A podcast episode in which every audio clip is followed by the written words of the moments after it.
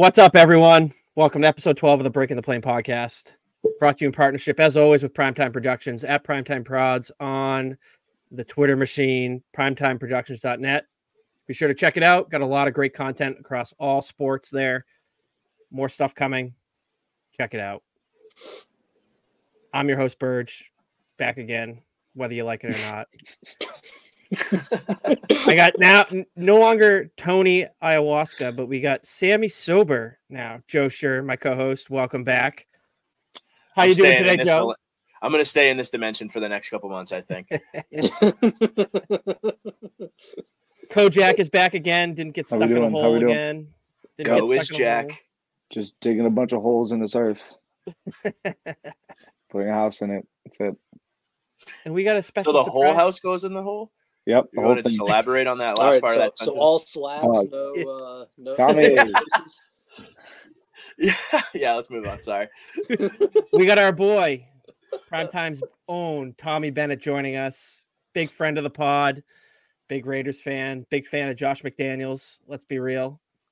How you doing today, Tommy? I can't even do that one with a straight face, but it is it is a pleasure to be here. I mean, I've been listening to you guys since day one, so you know, definitely, you know, I, I definitely Appreciate enjoy you. like what you guys have to say, what you guys do. So it's you know, it's an honor just to be here and uh, you know, talk football. I Bergie, I interact with you on a, on a different level with hockey and you know the Boston Bruins and but you know, it's it's nice that I'll be able to do a different sport and kind of talk to you in a different light. And it's also nice to actually meet all of you guys. Bergie, I know I Oh, missed yeah. you a couple times on the streams. Like I'd Yep. have to hop out, you were able to hop in, you know, but now it's nice to actually be able to sit down and, you know, talk to you and put a put a name to a face. Absolutely, absolutely, tall. definitely. Yeah, well, well, not as tall as Dude, you. that was so funny, dude. We're sitting in the car ready to roll up to the casino, and Kojak's like, dude, Bear's just short as fuck. I'm like, I guarantee he's not fucking short, bro. Just because he plays goalie doesn't mean he's not short. short. I don't know why. that- I I don't know why. I gotta thought buck that stereotype. But but I walked in. I walked in and I First was like, thing, "Holy yeah. crap! You really are tall. Oh my god!" I'm looking up at him. I'm like, "Jesus." Makes me. Feel, he made me feel you- short. Like you do look tall. Like I mean, I know you're sitting down, but I bet if you stood up, it's like, fuck, like you're tall. How tall do you think I am, Tommy? If you had to guess. Uh, Oh, what a segment. God, I probably, I mean, I'd probably say you're at least like what six, six one, six two. Ooh, you're close. You're close. I'm six feet on the dot. All right, I was On close, the enough, dot. 5'11". close enough, close enough. No, no, six feet. Don't no. Okay, I'm fi- kidding, five eleven. Kidding. I w- I'm actually measured at like five eleven and like three quarters, so I round up. Oh, you so we- so Gotta get the six I round- I round down because if I say my actual height, people think I'm lying. What is your You're actual height? Six foot and a quarter. You're like, not six one and "No, a quarter. No way. Six foot, six, Six foot, foot. and Oh, one okay, quarter. I was gonna say. I was gonna say because we met. We're like the same height. We're essentially the same height. Yes, but I hang upside down like a bat for eight hours a night just to keep that. if I if there's a five beginning on my license, my wife will just like pack my shit. She's like, if Oh, I well, can't wear heels to dinner and be shorter than you, it's over. that- I think that goes goes. that goes for a lot of everybody. I don't care Yeah, how tall you are as a dude. I think that's just how it goes. absolutely. We got a good episode for you guys tonight. We're gonna we're gonna break down the past week of the NFL. There was some uh, very interesting scores coming out of this game, and I think probably the most interesting score that we saw was the first game of the week involving Tommy's own Las Vegas Raiders. Thursday night football. Basically, got finally got rid of Brandon Staley for all of us. So we, we, appreciate what the Las Vegas Raiders did in this one. We've all been calling Yeah. for his head for the last couple of years. The Raiders take him take down the Chargers 63 to 21. I want to start with you, Tommy, because you're a big big Raiders fan here. How how did you feel about this this this performance for your team? It's wild that they went from like essentially a, a baseball score or a hockey score of three to nothing, and then they come out three days later and score 63 fucking points. Honestly, if Josh McDaniels was the head coach, they blow that lead at halftime. Hundred percent, they blow that lead. I don't care. They blow that lead. He was notorious for that. There's no way they win this game if he's their coach. So not only would would would the Chargers coach get fired, but I'm sure Mark Davis would have fired him after that game too. But good for them. I mean, Antonio Pierce has kind of turned it around a little bit. You know, he's kind of got the guys playing more oper, you know, optimism, optimistic football.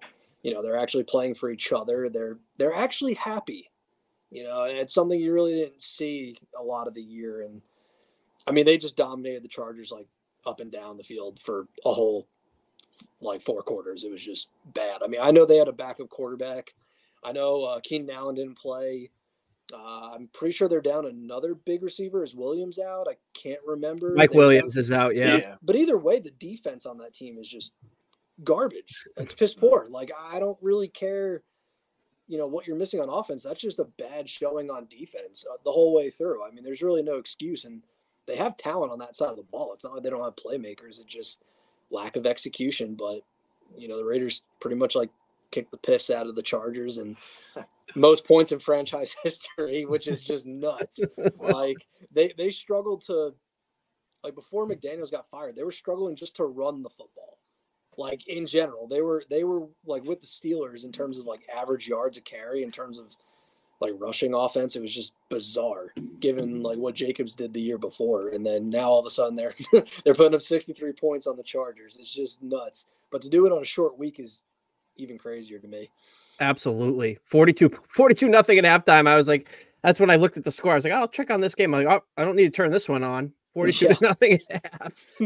J- Joe, what do you think about this one? Um, I'm gonna full transparency here. This is a trust circle of friends. I took the under. Not gonna lie. I think I it hit. I think I think the over hit in the first fucking quarter. It was like 21 to nothing with like three minutes gone in the first quarter, and I just like turned on the Celtics. I was like, not, not my night, not my week. But um, I think you guys got a little something going on there with Aidan O'Connell. I think he's got some good rapport with the wide receivers.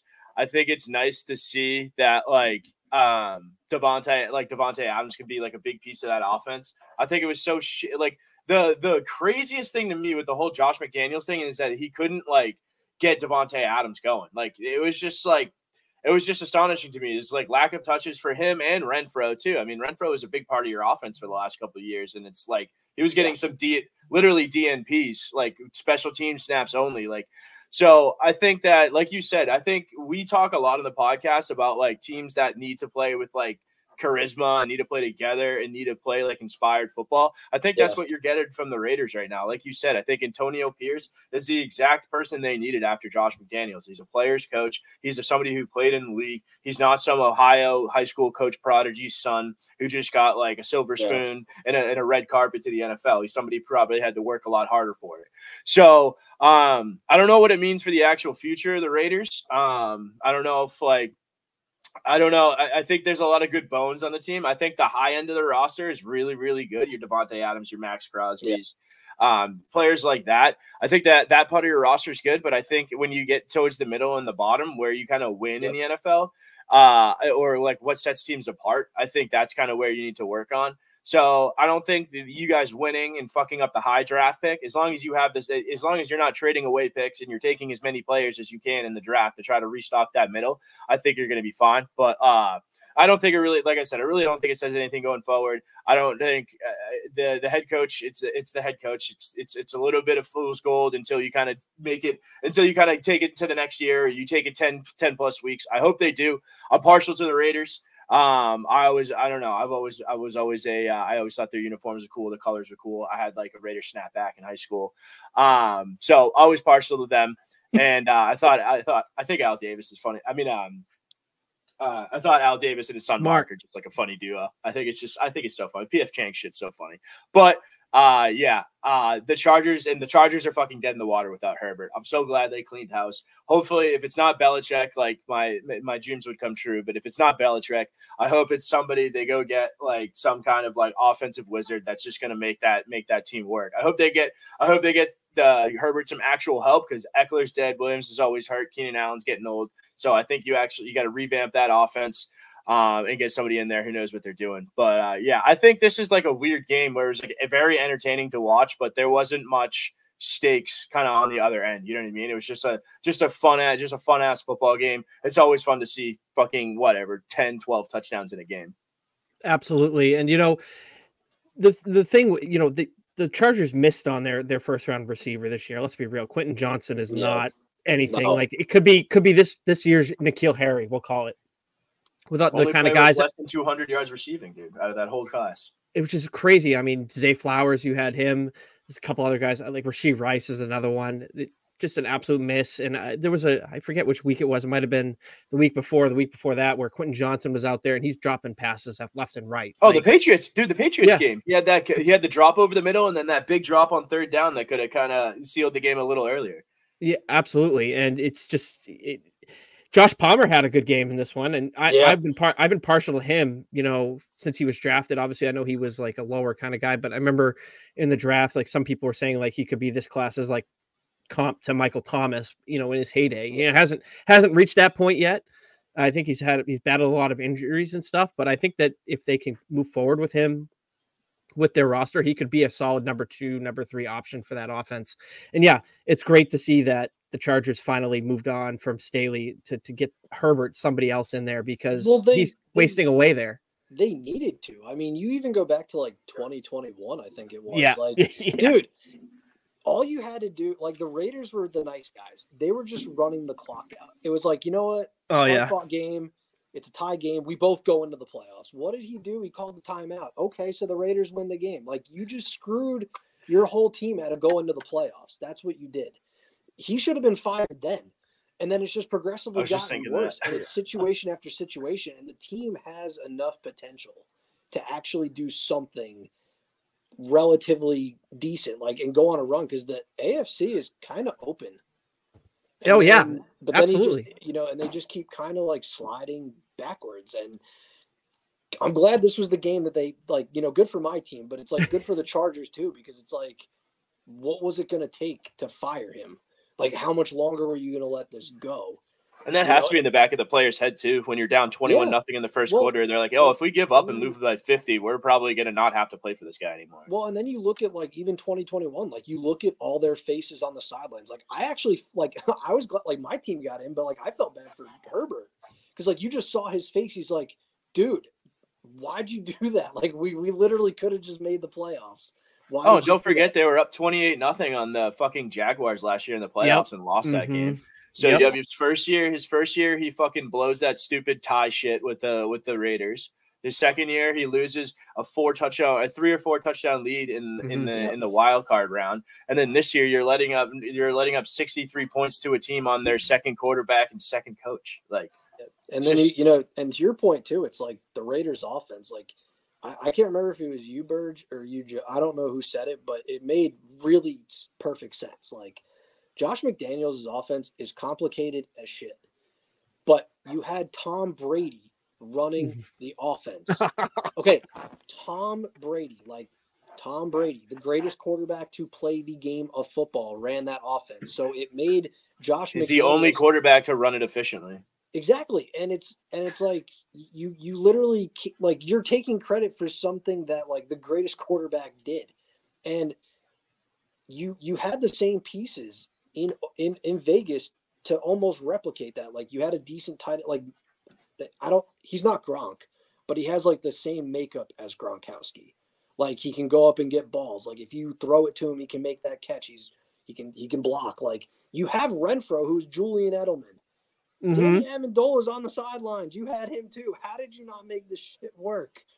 You have the best receiver in the game, or arguably one of them, at least top five in my opinion. in Mhm. Davante At that Adams, time, he was And you for sure. and you still managed to not get him the ball. How? And it's just and maybe and maybe you're right. Maybe the offense is complicated and you don't have a Tom Brady to run it. But for them to put up 63 with a fifth round guy out of Purdue, I mean, good for you, man. Don't don't forget don't forget Jakobi Meyers threw a touchdown in this one too. Dude, he's actually been pretty good. Oh, we Like, we hit on that. He actually dude. hasn't been. He actually hasn't been that bad this year. Dude, That's he's so probably somebody New England could could have used. Pain. To be honest, I- Pain. I mean, it was, it was kind of shocking they got rid of him, but shocking is to say the least. for Juju, to say the least, like, Yeah. like that guy got a contract for playing with Mahomes for a year. Pretty much. Pretty much. Well, yeah, it's it's good to see that the Chargers finally moved on. Herbert, I want to. See, He's a good quarterback. I want to see him get some success. So hopefully they can bring in a uh, a good hire that's going to help Yep. him at least on the offensive side, if not the head coach, but revamp Yep. the offensive coaching staff there. Hundred percent. Let's uh let's move on to our next game here. We're gonna talk about the Bengals and the Vikings. I believe this game was played on Saturday. It was Yep. played on Saturday. Yeah, I think that was the first of the trio games on Saturday. Yeah. Great to see the Bengals pull this one out. I mean, it took a lot overtime to win it, but 27-24, they end up getting the victory. And Joe, I know you love you love you love you some Jake Browning, so I've been ahead. begging to talk about this fucking team for two weeks, dude. I just, dude, this is giving me major 2017 Philly vibes, dude. Major 2017 Philly vibes. It's a loaded team. It's a loaded team with good skill, with good skill position players at every fucking position, and it's kind of a no-name defense that can get after the quarterback a little bit. I don't know. They're just a fun. They're a fun team to watch. They're trying hard. They're playing. They're playing for each other, like we just talked about. And then I have a couple different notes written down about Jake Browning, dude. Three and one as a starter this year, six touchdowns, three interceptions, 73% completion rate, 107 rating. Um, and then he had today he had nine different receivers with multiple receptions, and then he you can add another two with one reception. So he had completions to 11 different ele- 11 different receivers. So I don't know. I just think it's I don't want to say team of destiny right now because then like DraftKings will probably alter the futures and I won't get the value I want because I know they're listening. But um yeah, dude, I think they're they're super they're super fun to watch. I think their uh their offensive line still fucking sucks, so they got to figure that the fuck out. Uh they can't run the ball under 4 yards a carry and they still let up 5 sacks, which is like even more ammo in the in the clip for like like kind of Yeah. beating off Jake Browning here. Um, I, I want to see it, uh, Cincinnati get in. I want to see them take out. I want to see them take out like uh one of the top teams. I don't know if it's a great story for like a Super Bowl or anything like that. Jake Browning is. isn't like. I, I, I know. I, I mean, it would be. I don't know. I'm a huge Joe Burrow guy, so I'm trying to like downplay it a little bit because like I think Joe Burrow is like the best player of the position. I know Mahomes is the most talented, but I think Burrow is one of the better players of the position in the of the last decade. So I'm really partial there. But something makes something makes me want to say that Burrow might be. Uh, I don't want to say available, but not as unavailable if this team goes deep in the playoffs without him. Absolutely. And you know, we what do we say on this podcast all the time with in regards to Joe Burrow? The best ability is availability. He's been hurt a lot. He's been hurt a lot for this Yeah. Bengals team, and it's hurt them in the past. But this year they got a guy that's, for whatever reason, the team come is out. playing for him. They're playing for him. They're balling out for him. I did see today that I think Ja'Marr Chase is going to miss some time I think I Due saw to- that too. due to I an injury saw- he sustained. Yeah, and that that's a big that's a big loss for that Yeah, offense. I mean, they still have a ton of talent, but But Ja'Marr Chase is Ja'Marr Chase. exactly, exactly. So I want Yeah, to see he's them get the play. out- He's suspected ruled out for next week versus the Steelers, but um, it's not expected to be a long term injury. which is good, which is That's good. good. 'cause- news. But a shoulder injury for a wide receiver, especially someone like as like a talented and athletic as like Ja'Marr Chase, it kind of Yeah. might hinder kind of like what he's really good at. I I was impressed by this game, like watching it, because like Minnesota's has a had a, they've had a pretty fairly good defense. So for Cincinnati to really kind of get after them the way they did, and hats off to the like you said, the Bengals defense kind of like underrated. You know, not a lot of big names, but they, dude, they stuffed Mullens like in a short yardage situation there to like extend that overtime. And I can't remember who caught that pass. Was it Boyd? From uh, Was it- he- he- but I think Browning uh, escaped. He escaped the pocket. He got out. He- Oh yeah, he- that clutch, that clutch throw. He beat Murphy. His Oh former yeah, college yeah, yeah, yeah. Yep. Dude, just to just to extend it, man, it's like good for Cincinnati, especially the way The Tee Higgins, the Tee Higgins catch on the sidelines and reaches around the defender to score a touchdown. Like that was that was one of the cooler plays I've seen. and just think of how the year started. Like Burrow signs that big contract. He's hurt immediately. You thought their season was kind of done. He comes back, he gets hurt again. And then here comes Browning, dude, and he just like the Bengals are still in the mix. They're not Hell yeah, not out of hell it. fucking And- yeah. And it's just and it's kind of i don't know if it's more of a testament to how like maybe weak the afc is because it's so open Mhm. but good for cincinnati just being in the mix still and being able to just kind of weather the storm and just stay in it absolutely. And you know, I, I saw something today um, that the Indianapolis coach is the favorite for the coach of the year, but if Cincinnati finds a way to get into the into the playoffs, You got to Oh, think yeah. that Zac Taylor is going to be serious consideration for that, for being able to keep the team afloat, given how they started. I saw And the then to- Browns guy too.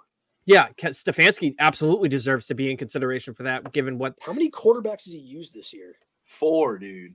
Yeah, like it's Walker, uh, Watson, uh, like Flacco, and who's the other one? The Uh, long- Dorian Thompson. Thompson, Robinson. Yeah, There you go. That's it. And they're DTR. still like finding a way to do it. I mean, absolutely, and that's the crazy thing. Like these guys, these especially in the AFC, a lot of these these coaches have had to deal with these significant quarterback injuries, and Yeah.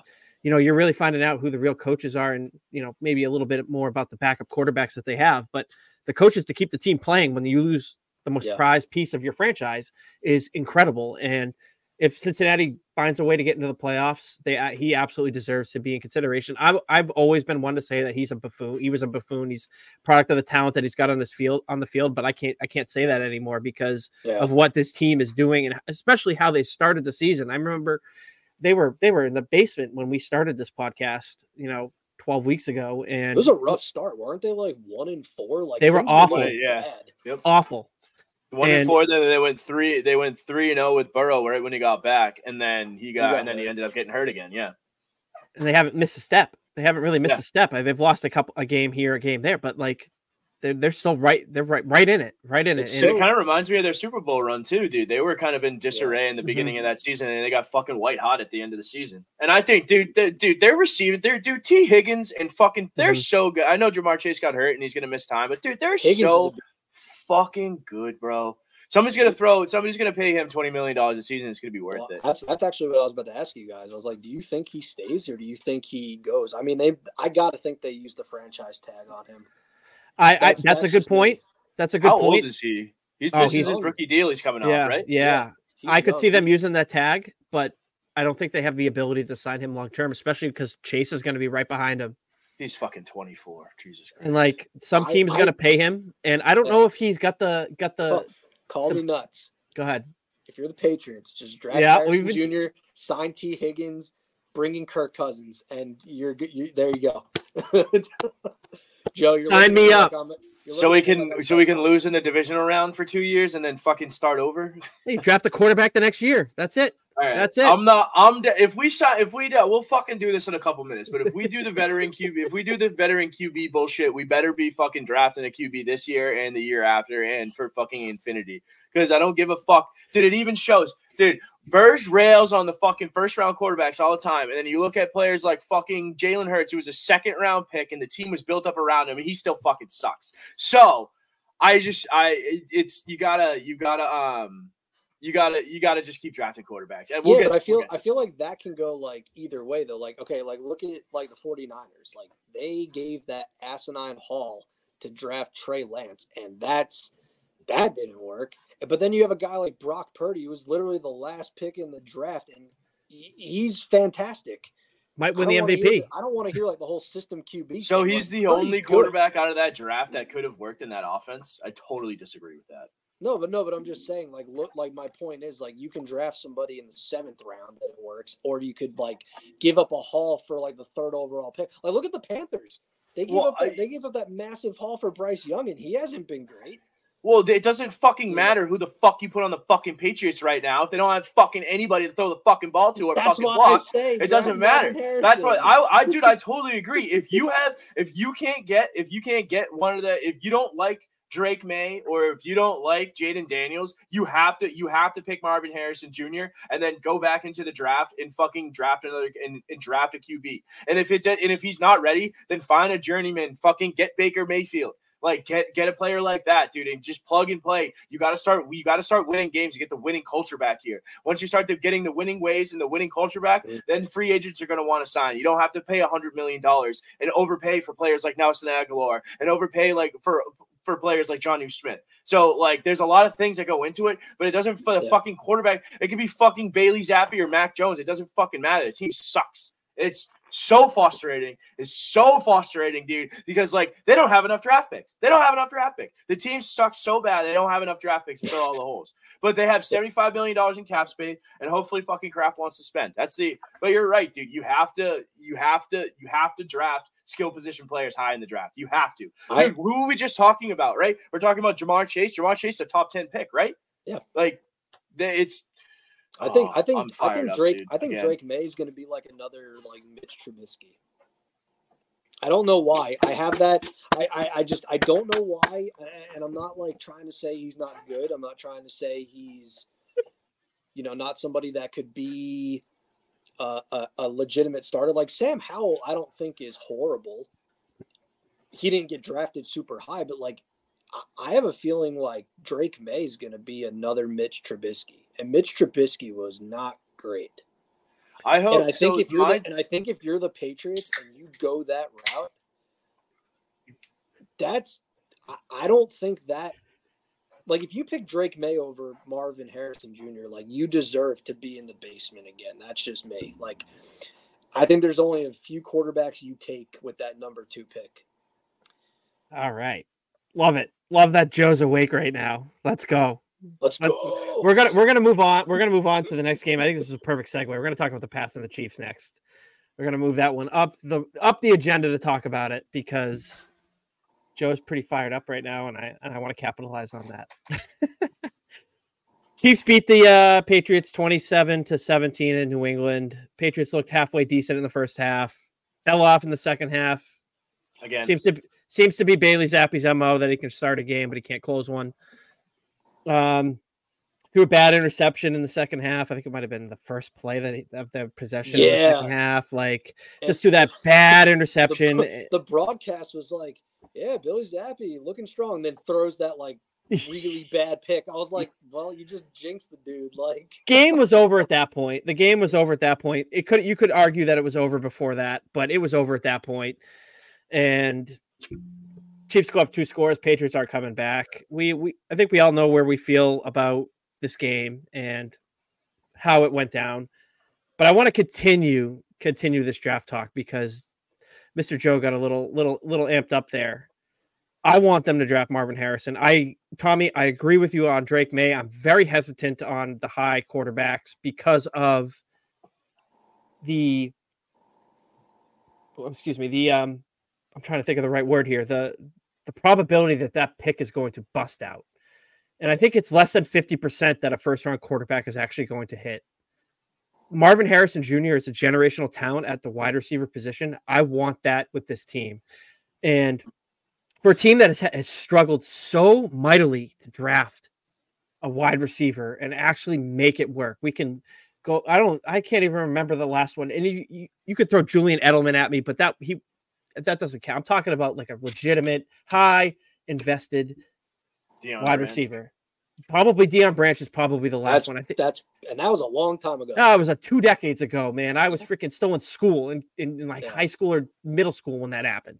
All right, Long. So it's been a long time. Can name off like Aaron Dobson, Taylor Price, Chad Yep. Jackson. Like I could continue on down Yep. the road with that with the, the guys that have busted out of mm-hmm. here. He seems like he's a can't miss prospect. I want that here. And I'm 100% with you. Draft him sign a guy like Tee Higgins or another top receiver on the market. I don't have the, the market in front of me, so I don't know every name, but Tee Higgins is a big one. And sign somebody like Baker Mayfield, Kirk Cousins, come in here and play. You want to draft a quarterback in the later rounds this year? Fine. But I'm willing to defer my first round pick to a quarterback another year.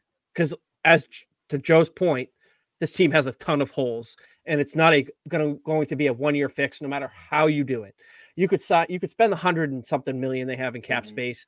You're not going to hit on everyone we found that out a couple of years ago with the patriots as joe said Jonnu smith nelson agholor like bad signings. You're gonna have them. You're going to have them. You're going to have those bad picks.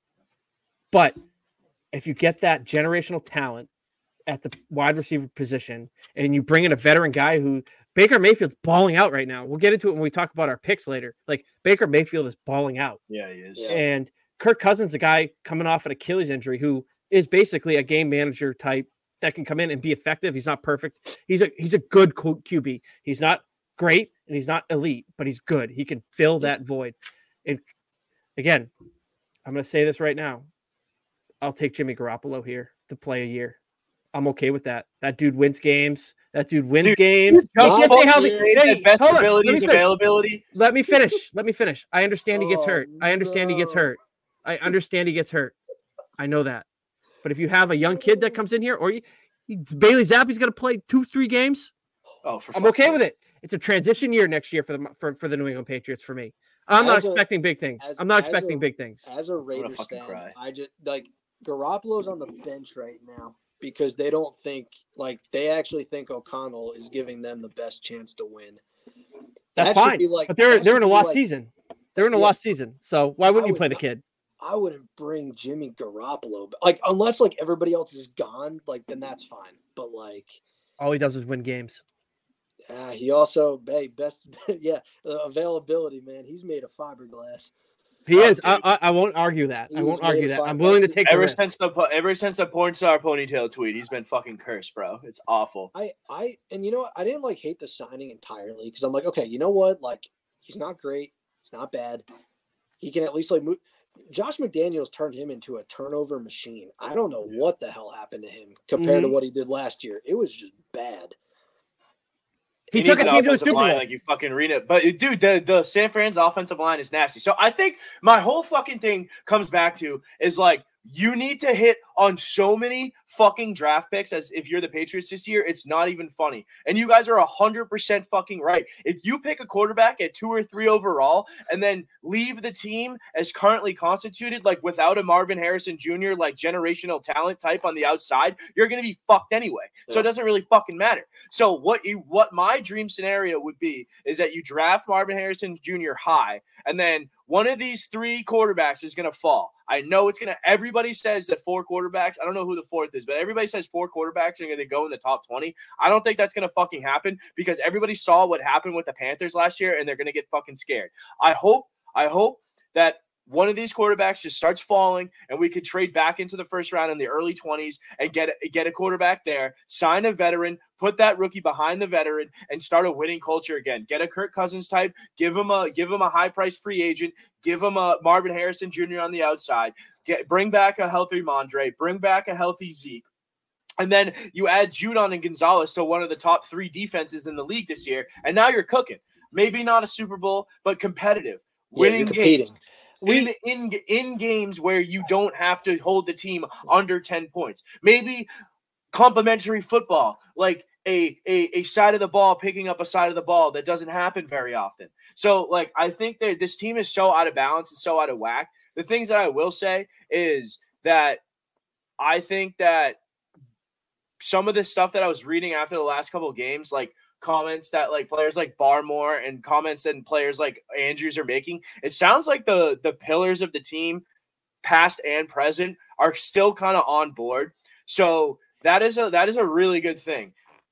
I'm kind of Bill eventually needs to go. It's not it's something tells me that it doesn't really matter what happens at the end of the season that he's not going to be gone. I do think that they need to bring in new personnel guy, but the whole thing comes down to dude, you need to start winning. You need to start winning next year. You need to start winning next fucking year. If dude, if the Patriots sign an 80 million dollar if they give 80 million guaranteed for a wide receiver, spend a top 3 pick on a wide receiver, spend a bunch of guaranteed money getting a veteran in here and then letting and, and kind of like souping up the fucking team to let Belichick go win and like break this record and they start like 1 and 3, 0 and 4, you're getting like 10 or 15 snaps a game for Marvin Harrison Jr. after you take him two overall, and you're getting all this like petty bullshit, dude. You you can't give him the sanctimony of like the legacy, and you got to fucking get rid of him. If you're investing in this team and you're giving him the keys to a Ferrari, and he's gonna start crashing it and burning out in the parking lot and driving it recklessly, you have to take the fucking keys away.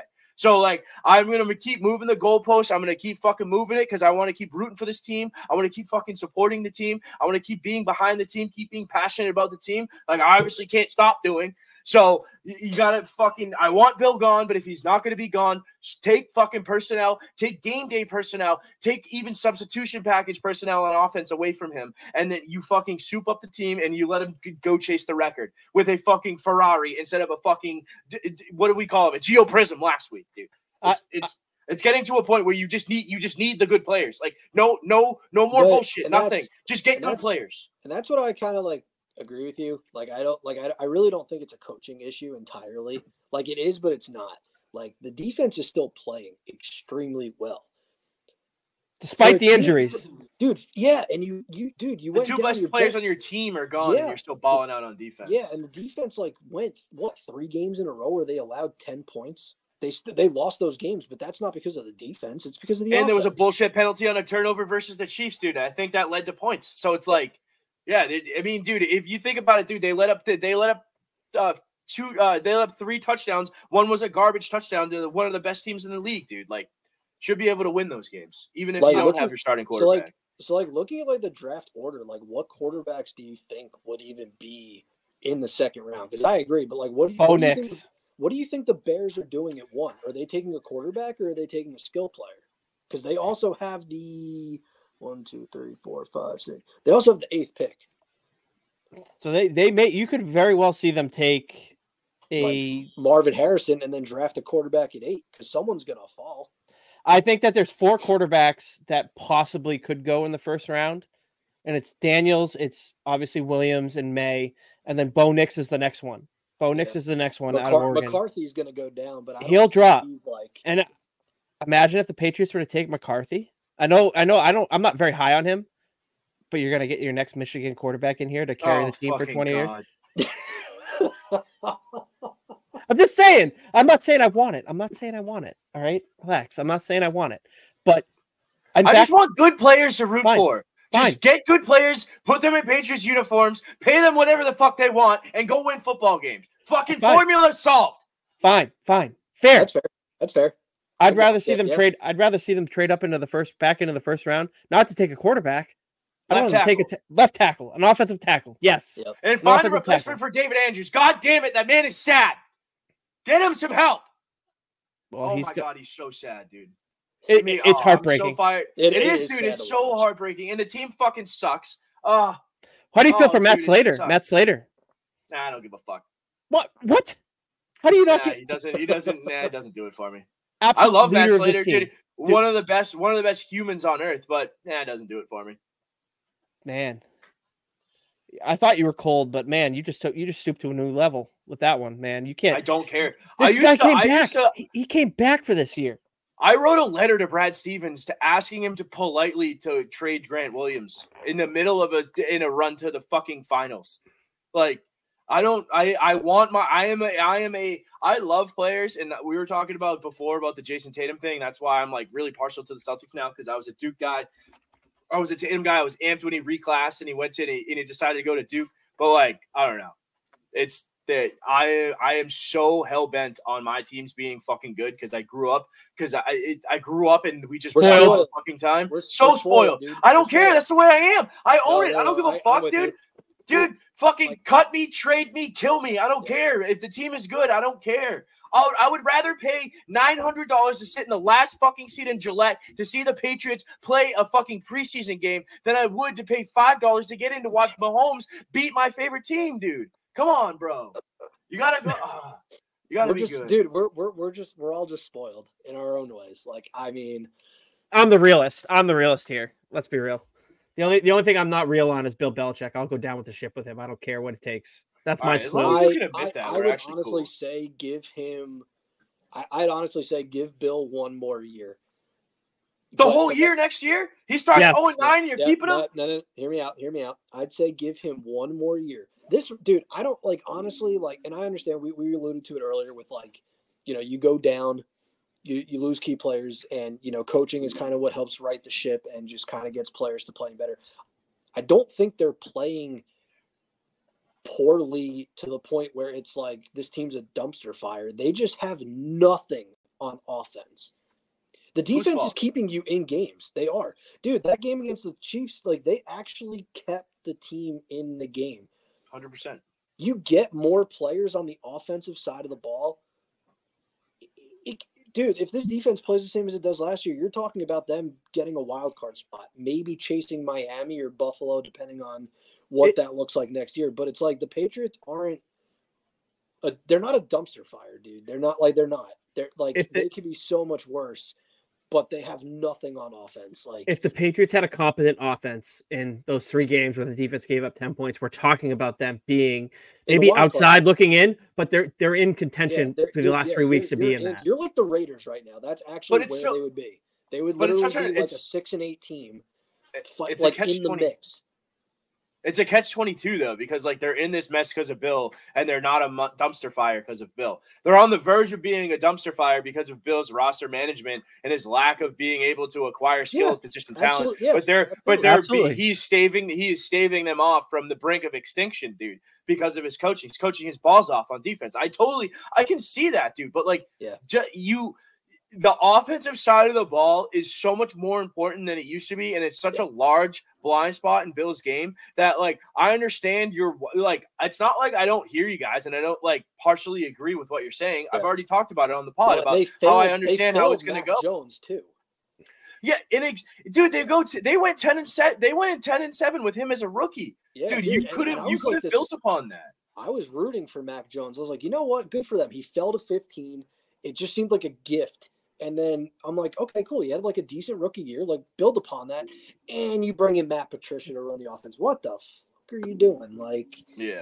and, and you know what? That's a conversation probably for a different day. But I, I'm with you. Like, I, I definitely see what you're saying. I'd say let Bill run it back one more year. If it just turns out like it is this year and you add pieces to the offense, yeah, it's time to move on. Mhm. I- you you, you, I- you can't you can't keep doing what you're doing. As much of a legend as he is, and what he's done for the organization, you you kind of cut ties at that point. Like you can't just keep doing this anymore. Like Final, final thought because Bill's his own worst enemy when it comes to basically making his coaching job harder. How much blame do you put on the owner for not stepping in sooner? Because Bill, we know, can coach his ass off. We've seen it. He's doing it. I, I would say, I'd argue he's doing it this year, especially defensively. Defensively, he's doing it. yeah, But the fact that he hurt his 15th overall pick and didn't add to the offense this year, I put more of that on the owner than the coach because we know what the coach is. We know what the coach has done, but the owner didn't step in. I want to ask you two a question because you, you, you guys will probably know more than I do. Like how much more? Like does I guess Bill's like the he's what coach and manager. So how much more of a say does he have? Like just He like, has final say. He's got final say. Yeah, That's he's what I got the saying. final Yeah, say. but he You has got- to. I think he's working within a budget that a real cash budget that that Kraft gives him. So I think Bill's really good at inflating the cap number and not keep paying out. Because like if you look at it, the Patriots spend to the cap every year, but they're like in the bottom five of like real cash spending every year, besides like 2001.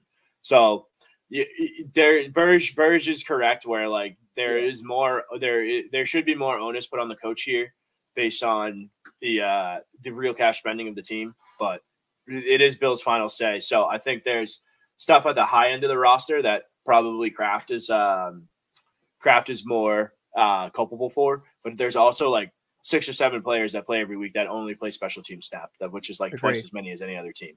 So there's there's culpability on both sides there, but I don't think that uh, Robert Robert Kraft probably I would say Bill 51% of the blame just because he has more to do with the actual players and who it is, and I would say Kraft like 49% of the blame because he's obviously there's some restrictions put on there. I mean, if you could spend, I mean, some of these teams are spending like fucking crazy. There's teams that are spending like in real cash like almost a hundred million dollars more than the Patriots. Yeah, I don't know how the Rams did it, but they did it. It's just I don't. I, And they don't fucking suck. So everybody who said Yeah, that it's yeah, gonna come back and bite them in the ass are fucking stupid, bro. The cap is dumb as fuck. like Get the hell out of here. Like who? And the cap is just something that the that the owners made up so they all could like they could all fucking manage and make sure that they're not spending crazy amount of money on these six to seven billion dollar entities. I'm like, dude, Kraft, you brought the team and you've made tenfold your money back, bro.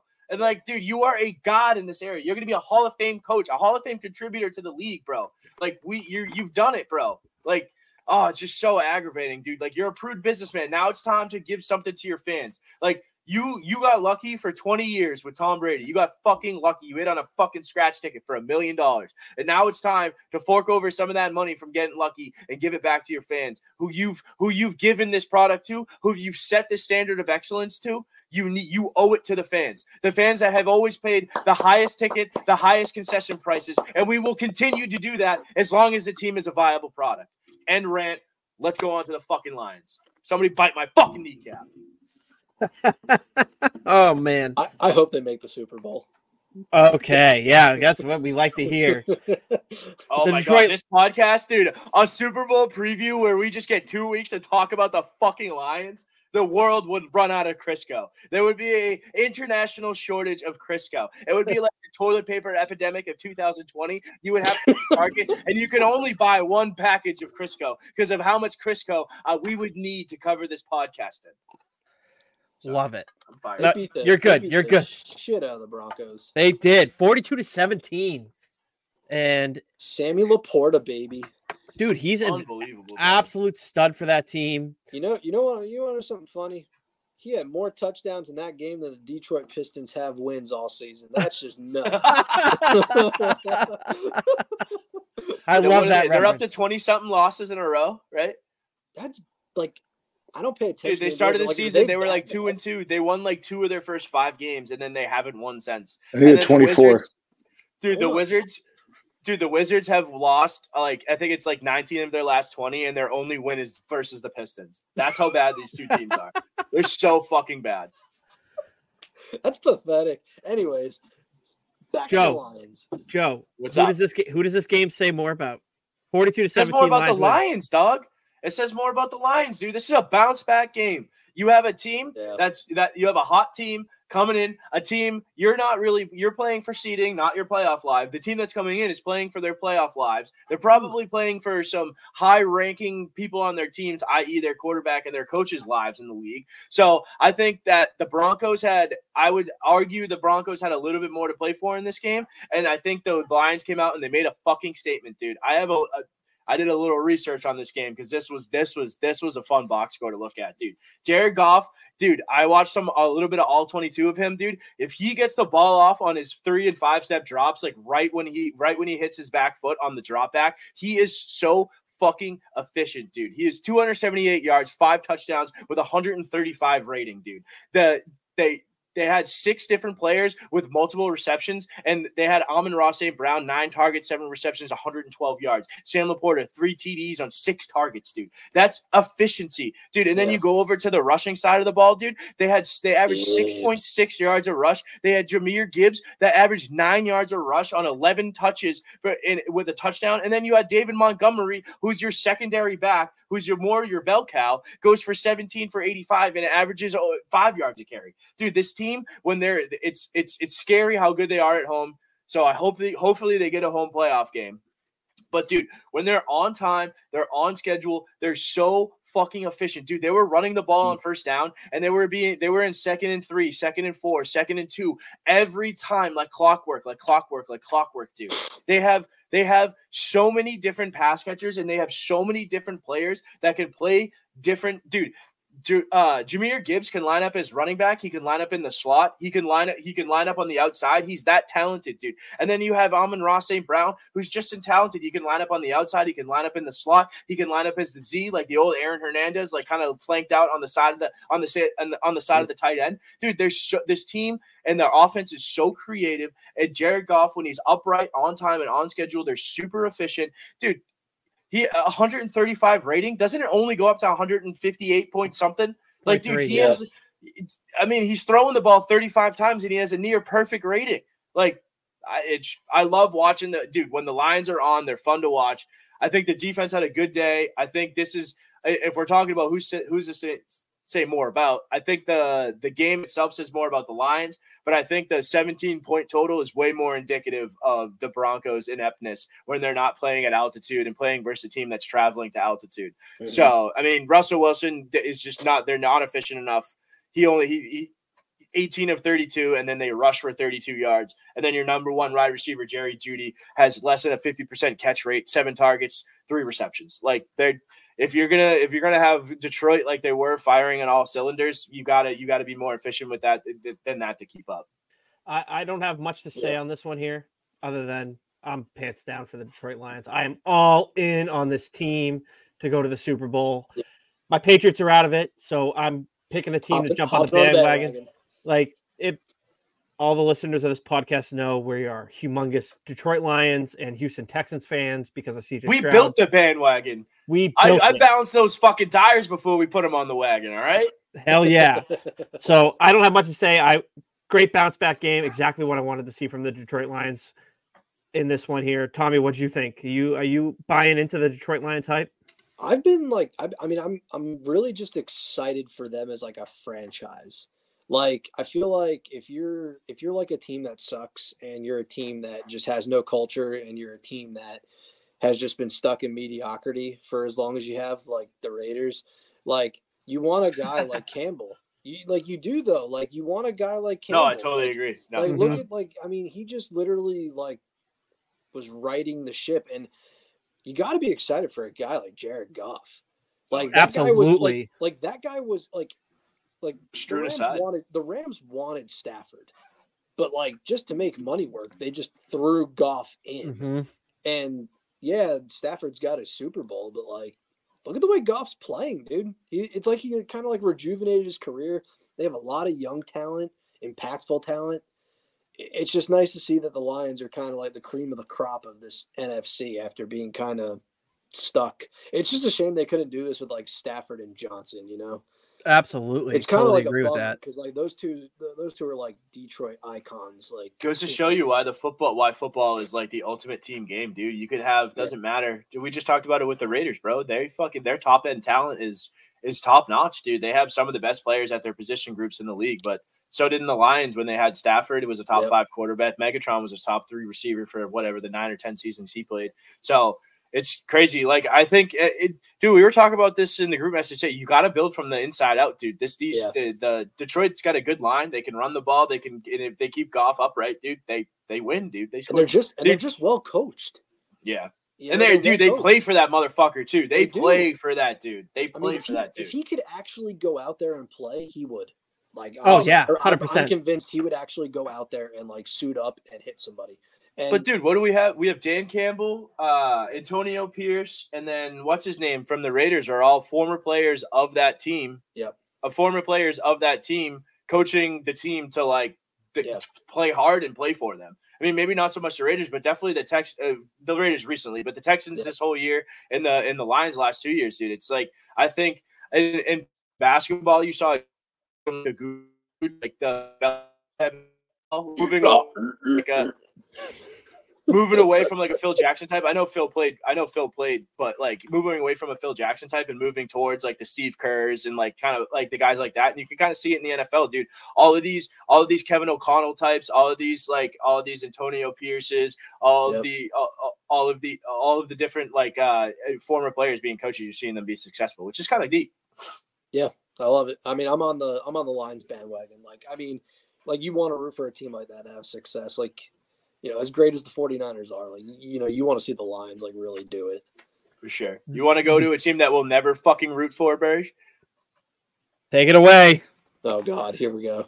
Bills 31, Cowboys 10. This is a this is what we call a home wrecker pick, dude. I think this game got Kojak and I. This was an 0-2 game for the BTP Got- boys. And it got me. It got me too on a personal level. Oh. But really, we're we're 0 and 3 for morale here. It was a padded a padded room was needed over at the Bearish household. Yeah. But uh yeah, we say it every fucking time. We said it when they were sucking. We said that before they sucked, and we said that now that they're coming up. Dude, the Bills rushed for 260 fucking yards, five and a half yards a rush. Like, dude, the it's been it's been the same formula for Josh Allen. Dude, he's a great player. Well, great player is crazy, but he's a good he's a good quarterback. He's a good playmaker. But if you give him too much responsibility, if you put too much of the Yeah. outcome in the game in his hand, he will make a mistake and he will fuck you. He will fuck you good. He will fuck you hard, and you will lose. And that's why in this game you give James Cook uh, 25 carries for 180 yards. Like, dude, that's like that's if you have balance and you can give Josh Allen instead of like throwing the ball 50 fucking times, he throws it 15 times, but then has like a rushing attack like this. Like that's what you that's what you need. Like th- maybe this is a little out of balance and a little crazy for like how you want the balance to be, but like the pendulum swung way farther in the other direction and it was a re- it was a good outcome. When it Yeah. swings all the way in the other direction and it's more pass heavy, it's a bad Mhm. outcome. Yeah. I think this game says 10 times more about the Bills than it says about the Cowboys. That's all I'm going to say. Mm, uh, I, I, think it's a little disagree. I disagree on that. I I think it's a disagree little on that. both. I'm gonna I'm gonna say this. The weather played a significant impact in this game. There was it was heavy rain throughout throughout the game. Yeah. But yes, this if the, anything this should say to the Buffalo Bills, hey, we can run the ball. We should be more balanced because they rushed for 266 yards in this game. Josh Allen didn't even throw for 100. Unbelievable. Like never you never expect that to come out of the Buffalo Bills, but because weather played a part in it, that's what you get. Remember when the Patriots went up there and they threw the ball three times and they beat the, the Bills in a in a snow wind game that was going on up there? Same kind of thing. It was kind of the same thing. Yeah. But I I'll push back. I think it says more about the Dallas Cowboys. They're the Yeah. elite of the NFC right now. The NFC is the more dominant conference. And I think we said it last week. We were all on the Dallas train. I know you and Coach Jack made it your picks. I didn't. And because you guys did, but I was 100% on the board with Dallas winning this game, especially laying points. Mhm. They obviously showed up and laid an egg, but it's Yeah. but it's the same. It's the same thing with Dallas. It's and I- and I think it's going to bite them when it comes to the playoff time, where Yeah. you don't know they're they're so inconsistent, and you know what you don't know what kind of team you're going to get. And before this game, we're talking about Dak Prescott as the MVP, and now after it, you're like, Yeah. well, he's completely an afterthought at this point because of how Don't he even get me started on that stupid fucking award. We're not going to talk about it. We're not going to talk about it. Brock Purdy for MVP. Let's go. Um, but seriously, like it says more about Dallas to me than Buffalo. I mean, we know what Buffalo is. You know that they can win. They can win games and fight for their playoff lives and all of that. Dallas losing this game and not being able to take the elements and be able being able to adapt to those elements, I think is going to make, play a major part for a team that's now probably going to be playing on the road in the playoffs at some point if they want to if they want to make the Super Bowl. So for me, it says more about Dallas. Buffalo finally running the ball is a is a a, a nice breath of fresh air for for Buffalo Mhm. Bills fans. I personally hate it. Let's be real. I hate the I hate the Buffalo Bills. Fuck them. But seriously, it was an abs. it- This was I didn't even want to turn this one. I was listening to it. I was going. I was going somewhere. I forget where I was going when this game was on. I was listening to it on my way there, and when they were down fourteen nothing, I'm like, I'm turning it off because I'm just gonna get aggravated, and then my kids are gonna scream at me, and I'm just gonna I'm gonna end up having a heart attack driving my car. So it wasn't worth it. But kudos to Buffalo for winning this game. It was a big game. They absolutely needed to have it, given how the AFC went. They got it done. I just hope that they don't make the playoffs. Tommy, what do you think? How do you feel about who? Who does this say more about, Dallas or Buffalo to you? You know where we both stand. I want to say like it's it's kind of more about like more about Dallas. Like I think the Bills like I think uh, like I think the I think it's good for the Bills in a way where they dominated the game in more of a different fashion than maybe you'd see. Like it wasn't as you know slinging the ball down the field and getting Stefon Diggs all the all the uh you know all his touches, but they, they were good defensively. They smothered Dallas defensively. Like Dallas couldn't really generate didn't seem like much of anything. And then you're just running the ball down Micah Parsons' throat and curb stomping him for a whole four quarters. And it, you know what? It, it they remind me of like the New York Yankees and the Toronto Maple Leafs. Every year is their year until it's just really not their year. And it's just like let them accomplish something before tooting their horn. And it just seems like all eyes are always on the Cowboys because it's Dallas Cowboys, and that's just the way the media kind of paints them out. And you're right; they were talking Dak MVP like a week ago, and then he goes into Buffalo and kind of turtle shelled and just didn't look. And and like Burge was saying, like you just don't know what what kind of team you're going to get. Like, are you going to get the giant or the Cowboys defense that you know smothered the Giants in the beginning of the year and practically shut them out, or are you going to get this? Like, what are you going to get? You just you don't know, and they have talent. They, they- you know they can, you know they can definitely move the ball down the field. They, they Mhm. have a good defense. Their defense has been good. Bland is amazing to watch. Oh yeah, absolutely. he's fantastic. Like to lose Diggs and then that guy comes in, like good for good for him. But I think it does say more about the Cowboys than it does the Bills. Like to allow to over almost 300 rushing yards, I know. dude, know. that's not good. Absolutely. And, you know, shout out to Stephen A. Smith. I love his reactions every time that Yeah. Dallas Cowboys lose. It's unbelievable. Stephen A., if you're listening to us here, come on the pod with us. We want to we want to trash the Dallas Cowboys with you. The Dallas Cowboys missed a golden opportunity to, you know, kind of make a statement in the NFC South or no, East. NFC Cent NFC East. Sorry. Yes. I, I don't know why I thought it was The the AL South. I- Central. I did. I did my. I did my. Uh, I did my geography there, and I screwed that up. But yes, the N- NFC East. oh no, Dallas being in the NFC East makes a lot of sense. Yes, absolutely does. When there's like four teams, there's like ten teams east of them in the NFC alone.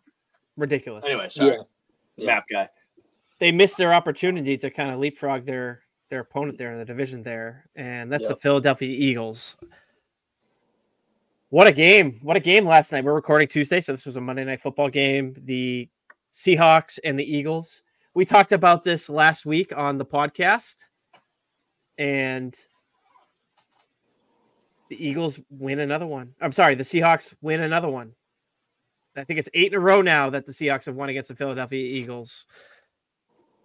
Boy, this game says a lot about the Philadelphia Eagles, in my opinion. I know we'll Yeah. move on from this one quick. There's not a lot to talk about. Drew Lock comes in, starts the game last minute, last last minute of the game, throws a touchdown to JSN. I'm not even going to try to say his full name. Unbelievable, unbelievable finish to the game.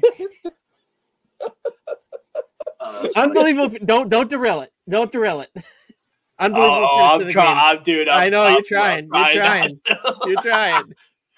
No, dude, this was um this was the classic. This was a classic like what the hell is good with a good team? You know what I mean? This is like the Eagles have kind of like looked like this on offense for a while. Like they're super like we were talking about efficiency recently. Like Jalen Hurts 17 of 31 for two picks. Like that's not efficient, bro. And the, like no, their team, there he's he is not a surgical enough passer. He's not an efficient enough pass, passer to be making mistakes like that. So the efficient they run for they they run for under five yards of carry. Four point seven is good, but if you're throwing two picks, turning the ball over Not and good. throwing it throwing at like a fifty five percent rate, like that's not good enough. You're not. It's not like you're running for two hundred fifty yards like the fucking Bills did. But yeah, I I think Philly. I don't. I think they're low key frauds. I think what did they win like 11 one score games last year when they went to the Super Bowl, and now they're now they're kind of getting kind of getting snake bitten in those games now. So um, I think Sirianni kind of a little bit of a fraud. Fraud, dude. fraud. I'm not a big fan of his, dude. He's like looking across the field and like talking shit to Pete Carroll. I'm like, bro, Pete Carroll's a Pete Carroll's an a OG. legend. He's a he's a C- he's a he's a didn't he he won a college uh he won a college national championship and then he won a uh uh, uh an NFL Super Bowl. Like it's like dude, that that's a that's a legend. And you lost in the Super Bowl and you were fucking crying on the sidelines. Oh dude, love America. I I cry when I hear I, I cry at like flyovers at Red Sox games for F-18s. Like, but like you're a you're a you're Yeah. a douche. I fucking hate that guy. But um yeah, I said this. I think this says a lot more about the Eagles in a negative way. Absolutely. Totally Yeah. agree. I'm not a buyer of them. Tommy, what do you think? They've they've kind of been like kind of weird all year. I got a couple Mm-hmm. of fans that are uh, a couple guys that are like Giants fans that they kind of go in like kind of on the Eagles because it's like they're getting it done. They're getting it done, but they don't look good. But, but they somehow manage to like squeak these games by, and it's like now you're kind of seeing where it's like, oh, it's all kind of catching up to you. And Matt Patricia, baby, way to blow it. Oh my god, beautiful! Oh, Just you got to plant that seed right now, don't you? You got to you got to throw that in there. It's beautiful. I, Oh. I like I saw it today and I didn't really realize it in the game and I was like, wow, he really like just just fucked up, didn't he? Like, but it, it does say more about the Eagles. Like, good for Drew Lock and like good for the Seattle Seahawks. Like, just kind of executing and doing enough to like secure that W and and kind of holding this Eagles offense that has potential to be really good, but as you guys laid out, it just the inefficiency thing. So it's like taking advantage of an inefficient offense and doing enough to secure a W and keep yourself in the mix for the playoff picture. Because, I mean, even though that's more of a gauntlet of a conference, like they're still Mhm. kind of they're hanging on. They're still in the mix, and a Absolutely. healthy and a healthy Walker helps.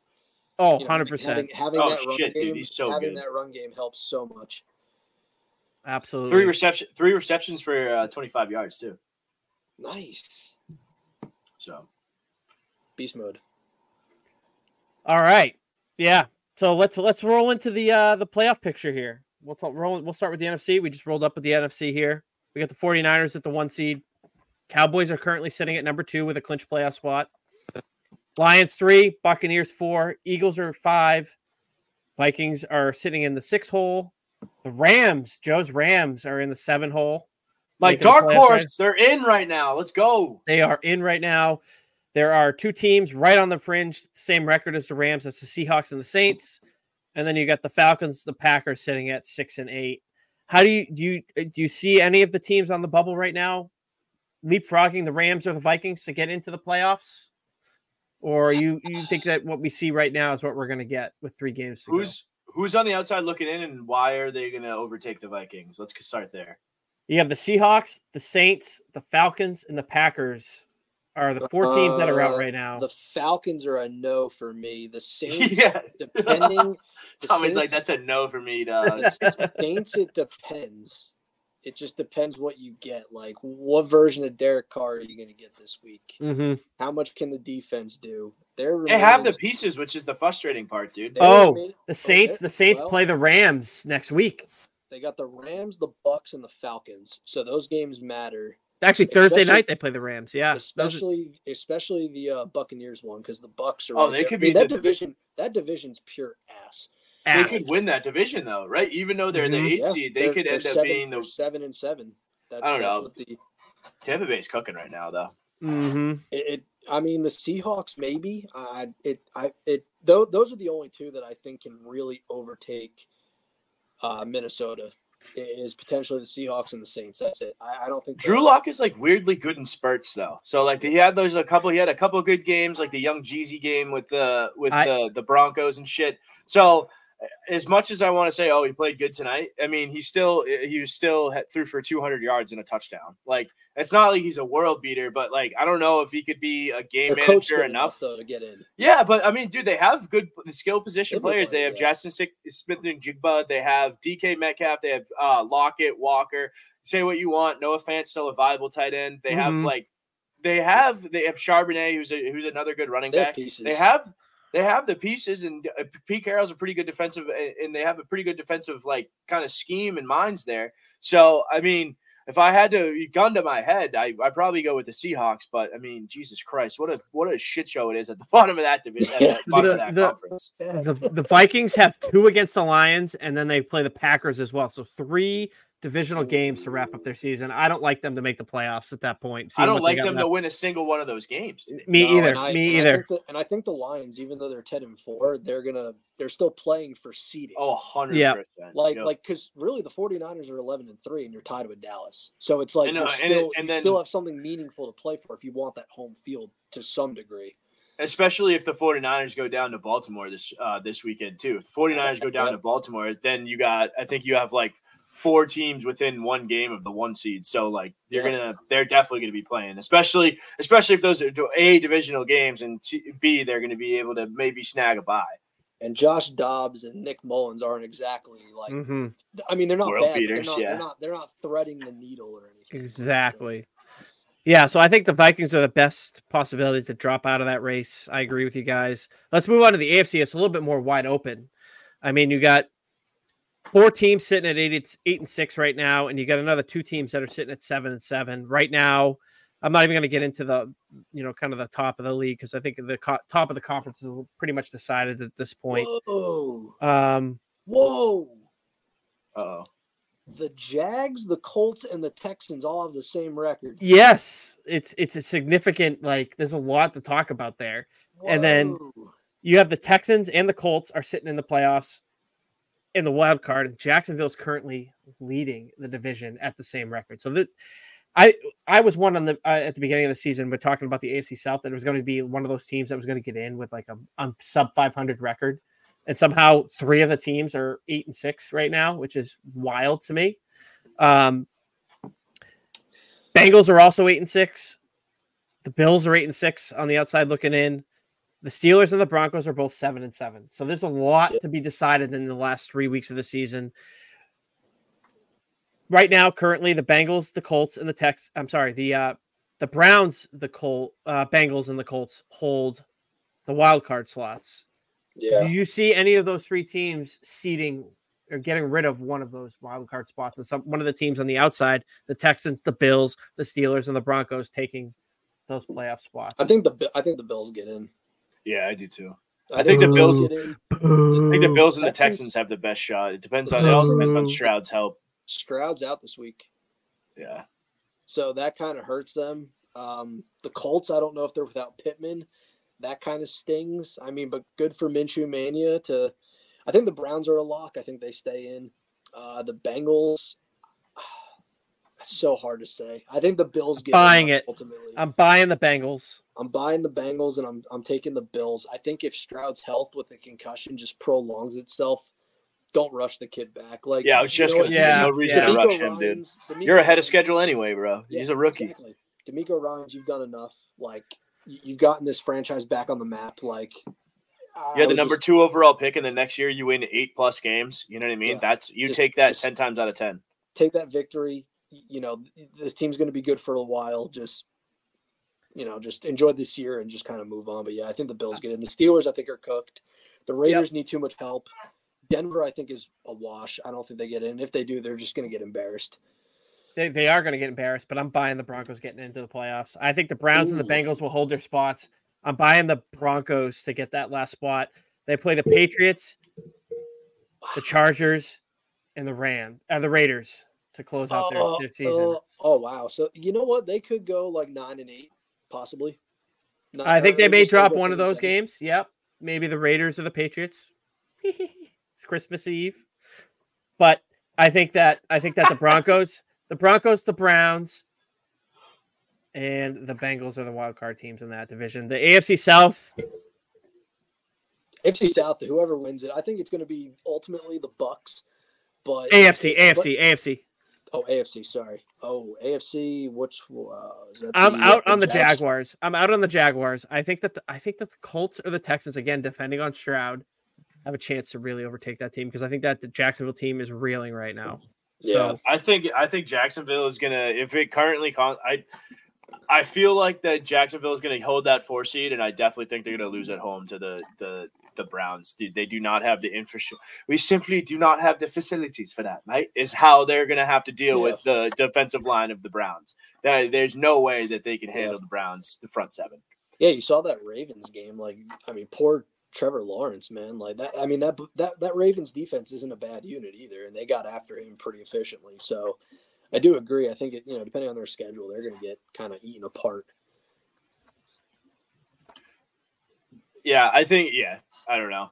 I you hope you hope just So for tight. like cool shit to happen. That's all you wait for. It was like I just want cool I, shit to I happen. want I want the Texans to get in, but if Stroud isn't playing, I don't see it really. I agree. I don't agree. see it being a thing. But like, I want them to get the pick to bolster his offense to give him more shit.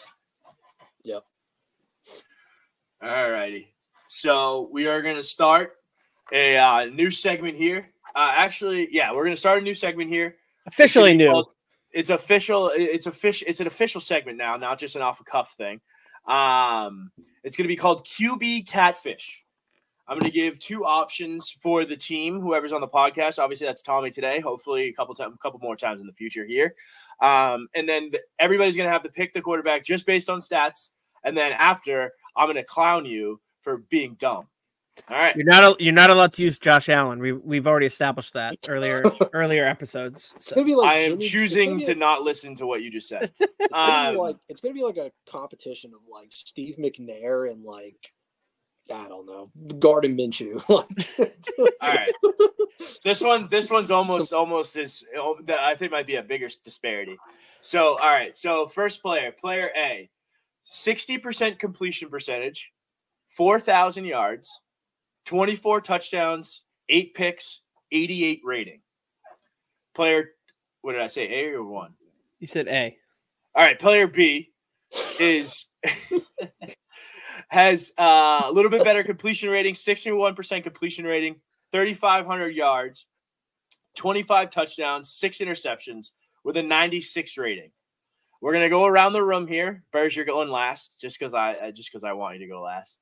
But Burrs, you're going last. So let's start with our guests. We always do guests first. I was raised right. I was raised a mensch. Tommy, you want quarterback A or B? so like it's, they're so similar. It's it's not. I feel like it's not that far. uh how many yards did B have again?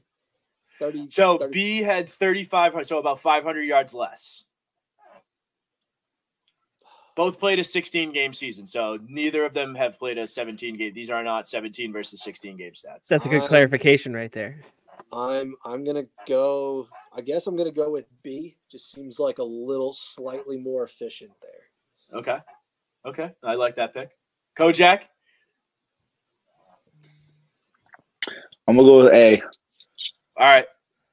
All right. Bird? Kojak's going with A. I hate that fucking reaction. I- I'm, I'm, I'm just a Um, master I- manipulator. I'm gonna agree with Tommy's assessment. B seems a little bit more efficient, so I'm gonna take B. Kojak, congratulations. You just pick, gave yourself 20 years of prosperity with the There you Patriots. You have drafted Tom Brady. You have drafted way. Tom. Congratulations, Kojak. Do you want to hear what these fucking idiots did? Do you hear Jesus. what idiots did? Let's hear These it. idiots took 2010 Josh Freeman, 2010 Josh Freeman versus 2019 Tom Brady.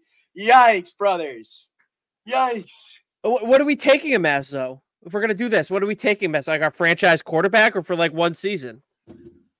You guys still picked Tom, but you guys still picked Josh Freeman over Tom Brady. So whatever the answer to that question is, you guys you still picked wrong. Who was Josh Freeman even playing with in 2010? the Tampa Bay Buccaneers. Yeah, but He who's was- on his? Yeah, but They were who's on- nine and seven. Did they make on, the playoffs? Did they make the hold on, I have- playoffs? Hold on, I have it right here. Hold on, hold on, hold Yeah, on. who's on that roster? I think that was uh 2010. Did they miss the Oh, playoffs? They missed the playoffs that year. Were they seven and nine or nine and seven? Hold on, where is he? The uh, 2010 Tampa Bay Buccaneers were 10 and 6. Ten and six. Hold on, I'm on the Tampa Bay Def- Buccaneers right now. Hold on, who do they got on their team? This is why this segment is gold. Oh, they had 2000 LeGarrette Brown. They had LeGarrette Blount rush for a thousand yards. Cadillac Williams uh, rush for four thousand yards. Dude, they had like then- nobody. At re- they had like nobody at receiver. Holy. Yeah, crap. what did they do at receiver? Hold on, I, didn't- I Uh, can't even they find that yet. Wow, their, their receiving was dog shit. Kellen Winslow, Mike Wood- tight end. They had Damn. the OG. They had the OG Mike Williams. Wow, Wow. that is so bad. Those, Arrelious Benn. You had Arrelious Benn. you would you had pick a Tom Lellis Brady for the first one. You would pick Tom Brady for the first I had first one. to. I had to. I should have known know- better. Dude, you know to be totally honest, I was thinking about it. I was like, all right, what is Tom Brady's worst fucking season? So I just I was like, oh, I can't go back. He like, won the MVP in 2010. No, I didn't want to go back to before 2010. So I set the delineation. Dude, Josh Freeman was a 13th highest passing yards in 2010. Dude, he had like. but I knew, but I knew, Burge, I knew I could get you. I knew I'd get you if I could find a more efficient quarterback. If I found a quarterback with more touchdowns, less interceptions, and a better completion percentage, I knew you would pick him. So that's the only reason I set it up this way. Because that was the Well done. You catfished me. You catfished to. me. I had to. I know you like. I know you're more. oh never mind. I could get wicked funny here, but we're not. We're gonna keep it PG thirteen on the podcast today. Anyways, do we want to move on? Do we want to roll right? Do we want to do back to back Joe segments? All You're right, let's get, buddy. let's get into our picks. I have another theme song for our picks from last week.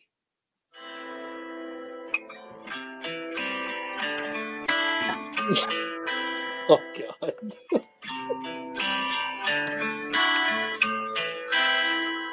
I hurt myself today to see if I still feel. All right, that was 28 seconds for all the copyright hardos. Well done. Well done. Well done. That was All right, it, brother, it's it's getting dark over on the BTP side for for gambling. Um, we had another under 500 week to say the least. Uh, we did get more than one win this week though, which is uh, huge for huge for the mojo. Um, so I'll just run it. I'll just run it back from the top, and then I'll go over the uh, the the total numbers here. So I had my lock as Green Bay minus three and a half. Dumbass. I had uh, another pick of Dallas plus two. Dumbass. I had another pick of Cincinnati. I don't think that's right.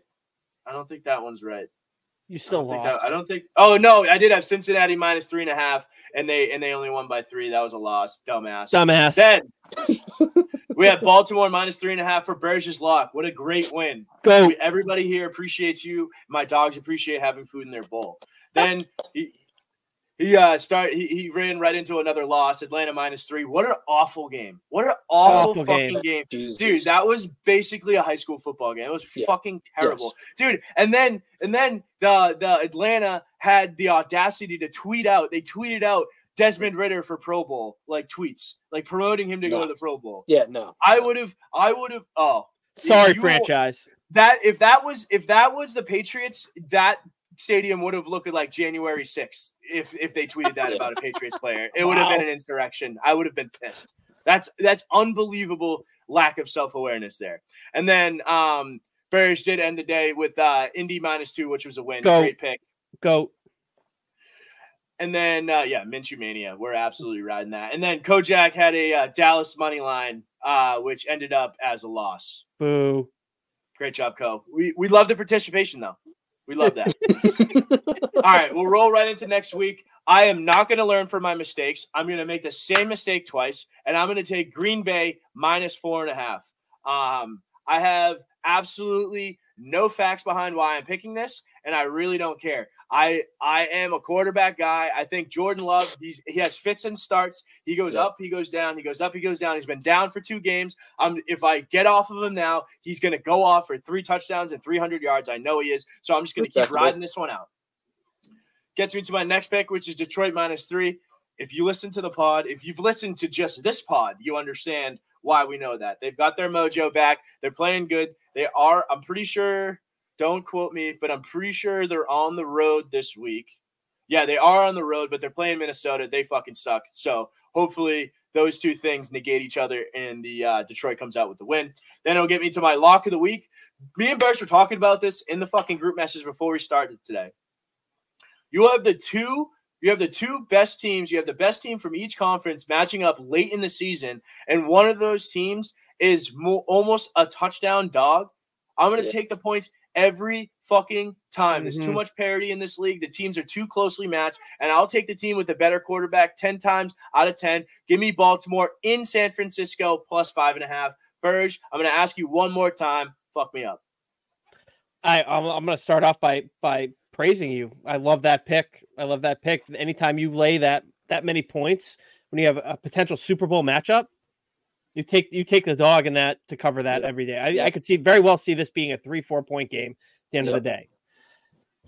I'm going to start off a team that we kind of gloated on earlier on in this episode. I'm going to take Cincinnati minus two against the Pittsburgh Steelers. I think the Steelers are a team right now. They're they are playing at home in this one. but They're transitioning to, again to another quarterback. Mason Rudolph's going to make the start this week. That team is in absolute disarray. I don't. I don't. I. I, I made Yeah. the mistake of picking them earlier in the year, and they bit me. So I'm out on them. And I love what Jake Browning and the Cincinnati Bengals are doing there with Zac Taylor. So give me the Bengals laying the two points there. I'm going to ride another team that I've been on a lot this year on the pod. That's Indianapolis. They are plus one on the road in Atlanta give me Indianapolis there. We just talked about Atlanta being a bad team with the, the Yep. whole social media, everything. It's, it all You don't have to say anything. You'd love this motherfucking uh, Colts team, dude.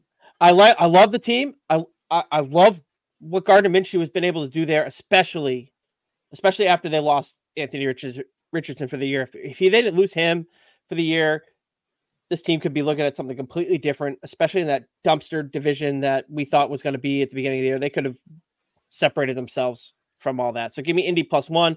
My lock of the week is going to be the Tampa Bay Buccaneers. They are at home, a home dog plus one against one of those other teams, those dumpster fire teams from the uh, AFC, South, the Jacksonville Jaguars, a team that is absolutely reeling.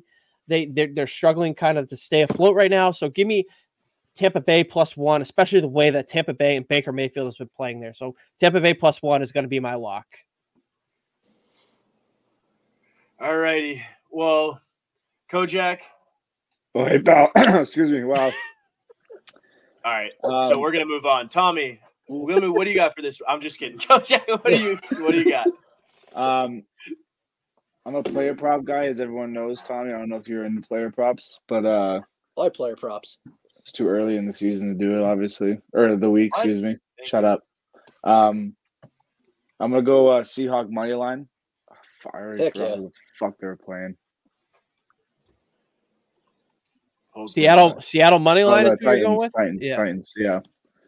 I like Yeah. that pick. I like it. Yeah. I like it. Tennessee is kind of weird. Mm-hmm. But-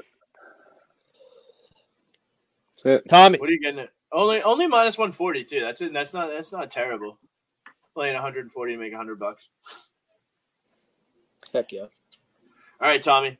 You've been brought on here for one reason and one reason only. save us. is your, it is your dashing good. Oh, um, yeah. Give us a pick. All right, so I have th- I came in with three. I'm taking the Eagles minus ten and a half. Uh, as much as I like Tommy Cutlets, uh, you know, the greatest the greatest Italian guy alive, and his agent is a baller. but as much Wait, as I did you like- hold?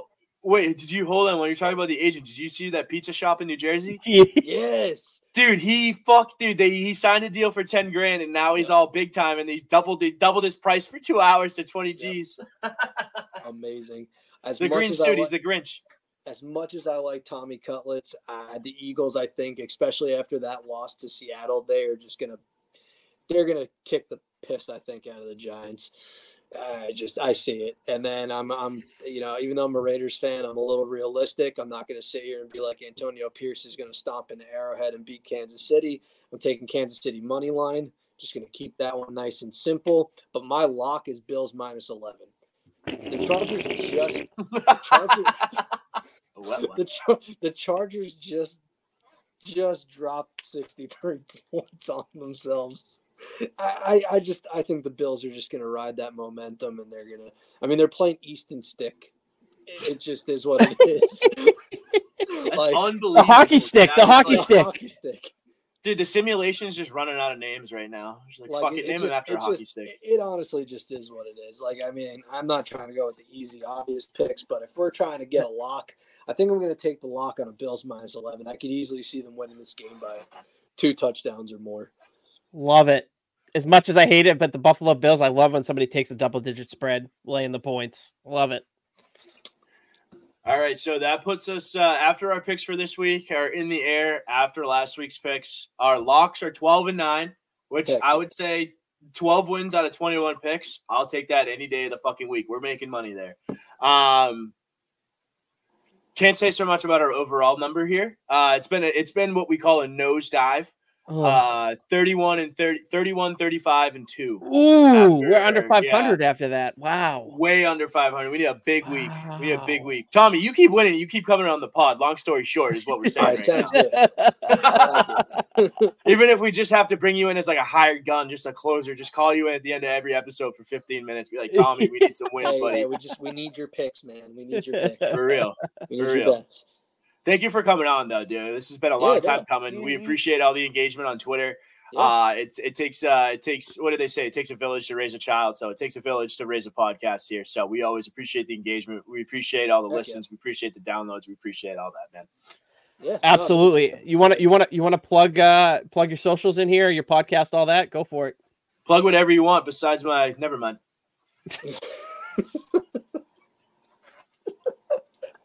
Why do we let Uh, him on the podcast again? Why Kojak? Why do we do that? Why do we let him on Dude, I don't know, man. I really don't. I got my Twitter like on the screen here. It's uh, at TJ Bennett thirty seven. Uh, I'm one half of the Drop the Miss podcast with Prime Time, just doing hockey coverage. Uh, definitely was a lot of fun just to do this, talk football, something a little different than just hockey twenty four seven, which I usually am doing. So, but it was fun, man. Like you know, I, I've been listening to you guys like since you guys dropped. You know, everyone kind of has their shtick of what they want to listen to, but you know, you guys bring a little bit of everything, humor, but you guys also like have good football knowledge. You know, Yeah, so we- somebody, so somebody Appreciate wants to like, that, bro. take the, so someone who wants to like take in the league, like you know, you want to listen to people that actually kind of have like an idea of what they're talking about, and you guys have an idea of what you're talking about. So it's just it's fun to listen to every week. Passion's unmatched, you know. so I mean, it, it, it you know I appreciate you guys bringing me on just just for fun, you know, just to talk some football. Uh, would love to do this again in the future. Uh, don't know if any of you guys have children other than Bergie, but you know if you got no, cool. Enjoy the fact that you don't have kids right now. Um, yes. but- yes. we I have- actually just found out Burge had kids like just recently. So oh, dude, two I- episodes ago. I was, it's a joke, bro. It's a joke. Uh, I mean, Burrs, you, your wife, your kids, man. Like, you guys have a Merry Christmas, good holiday. Absolutely. Hope, you, hope your Thank you too, have a good Tommy. You too, bro. Joe, Kojak, you, your spouses. You know, you guys just have a really awesome Christmas, man. You as well, bro. holidays, Appreciate it. You know, Absolutely. was Jewish. ring, you know, ring in the new year. You know, Happy New Year. Jewish. Dude, I got I got Christmas presents with my fucking name on it sitting within ten feet of me right now, brother. That's awesome. Bought yourself. Hey, you gotta buy yourself a Christmas gift every year. Dog, if my parents wanted to fuck around and get divorced, I'm celebrating both for the rest of my life. All right, there you go. it's blame it, blame it on them, brother. That's awesome. Oh Absolutely. man, Celtics uh, come on in like 15 minutes. So have fun There you staying go. until 1 a.m. I'm gonna like eventually go to sleep. Absolutely. Well, Tommy, again, thanks again for coming on. Love love having you on here. We appreciate all you do for you know listening to us, listen all the content you put out for primetime, all the articles and everything are fantastic. So we're absolutely can't wait to have you on again. Thank you. As always, you guys can all all you listeners can follow us on the on Twitter at BTP underscore podcast underscore. Joe Sure is at the underscore juicy Jew and Kojak at Alan thirteen Brennan. You gotta change that. Change that shit. I'm not No, changing no, shit. no, no. I'm not changing shit. Kojak If Aaron doesn't like Rodgers be- comes back, I'll change my fucking Twitter name to Ayahuasca Andy or Iowa Tony A. Tony Tony A. Tony A. How you doing? Kojak doesn't want to be called by his first name. He's got to change his Twitter handle. That's how. That's that's as far as I'm I'm concerned on that. If I ever get chirped for calling him by his first name, change your Twitter handle, man. That's all I'm gonna Okay. say. That's fair. As always, guys, if Please. you guys do like the hockey, check out Two Pad Stack Pod. We just had a, a, a member of the NHL Bruins on the on the podcast. So be sure to check that out. Yep. You gonna we want to go to any kind of sporting event. Use the two pad stack. That's the number two pad stack pod code on SeatGeek to save yourself twenty dollars off your first order of tickets to a game. So be sure to check that out. As always, thanks again for tuning in. We'll see y'all next week. Have a great holiday season. Merry Christmas, Happy New Year, Happy Hanukkah, all of it. Yep. Thanks again. Be safe. Enjoy it with your families. Have a good week. Peace.